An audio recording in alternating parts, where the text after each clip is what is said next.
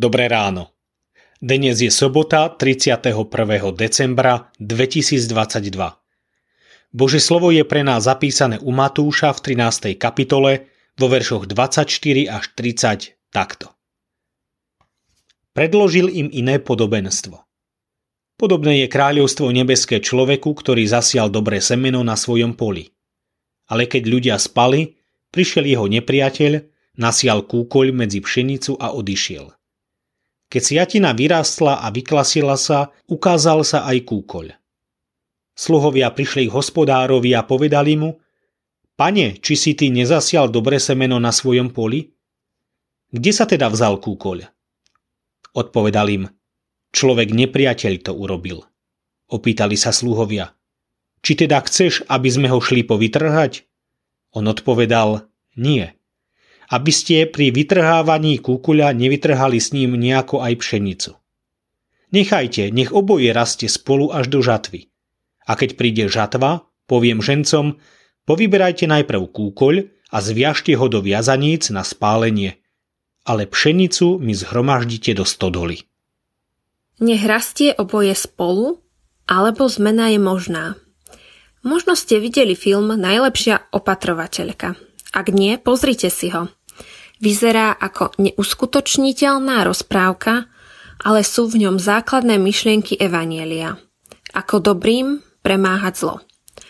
Sú tam aj myšlienky o tom, ako sa z dobrého človeka stane zlý, ale aj ako sa zlý môže stať dobrým.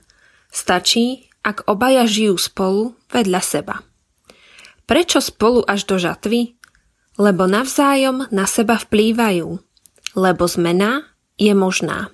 Keď dnes ďakujeme Pánu Bohu za prežitý rok, ďakujeme nielen za stretnutia s dobrom, ale aj so zlom. Uvedomujeme si, ako blízko vedľa seba rastie dobro a zlo, ako na seba vplývame. Myslíte si, že z kúkoľa nebude pšenica ani z vlka baranina.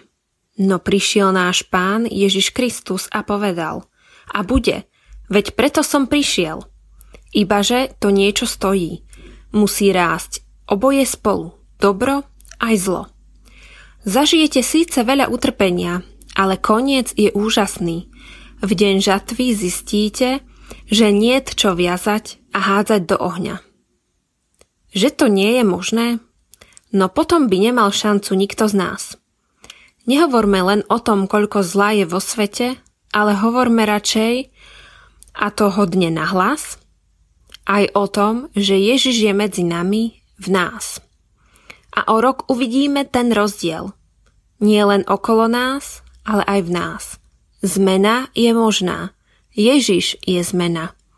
Pozýva nás k spolupráci, aby sme o rok neboli zahambení. Zamyslenie na dnes pripravil Jozef Grexa starší. Myslíme vo svojich modlitbách aj na evanielickú cirkev, augsburského vyznania na Slovensku.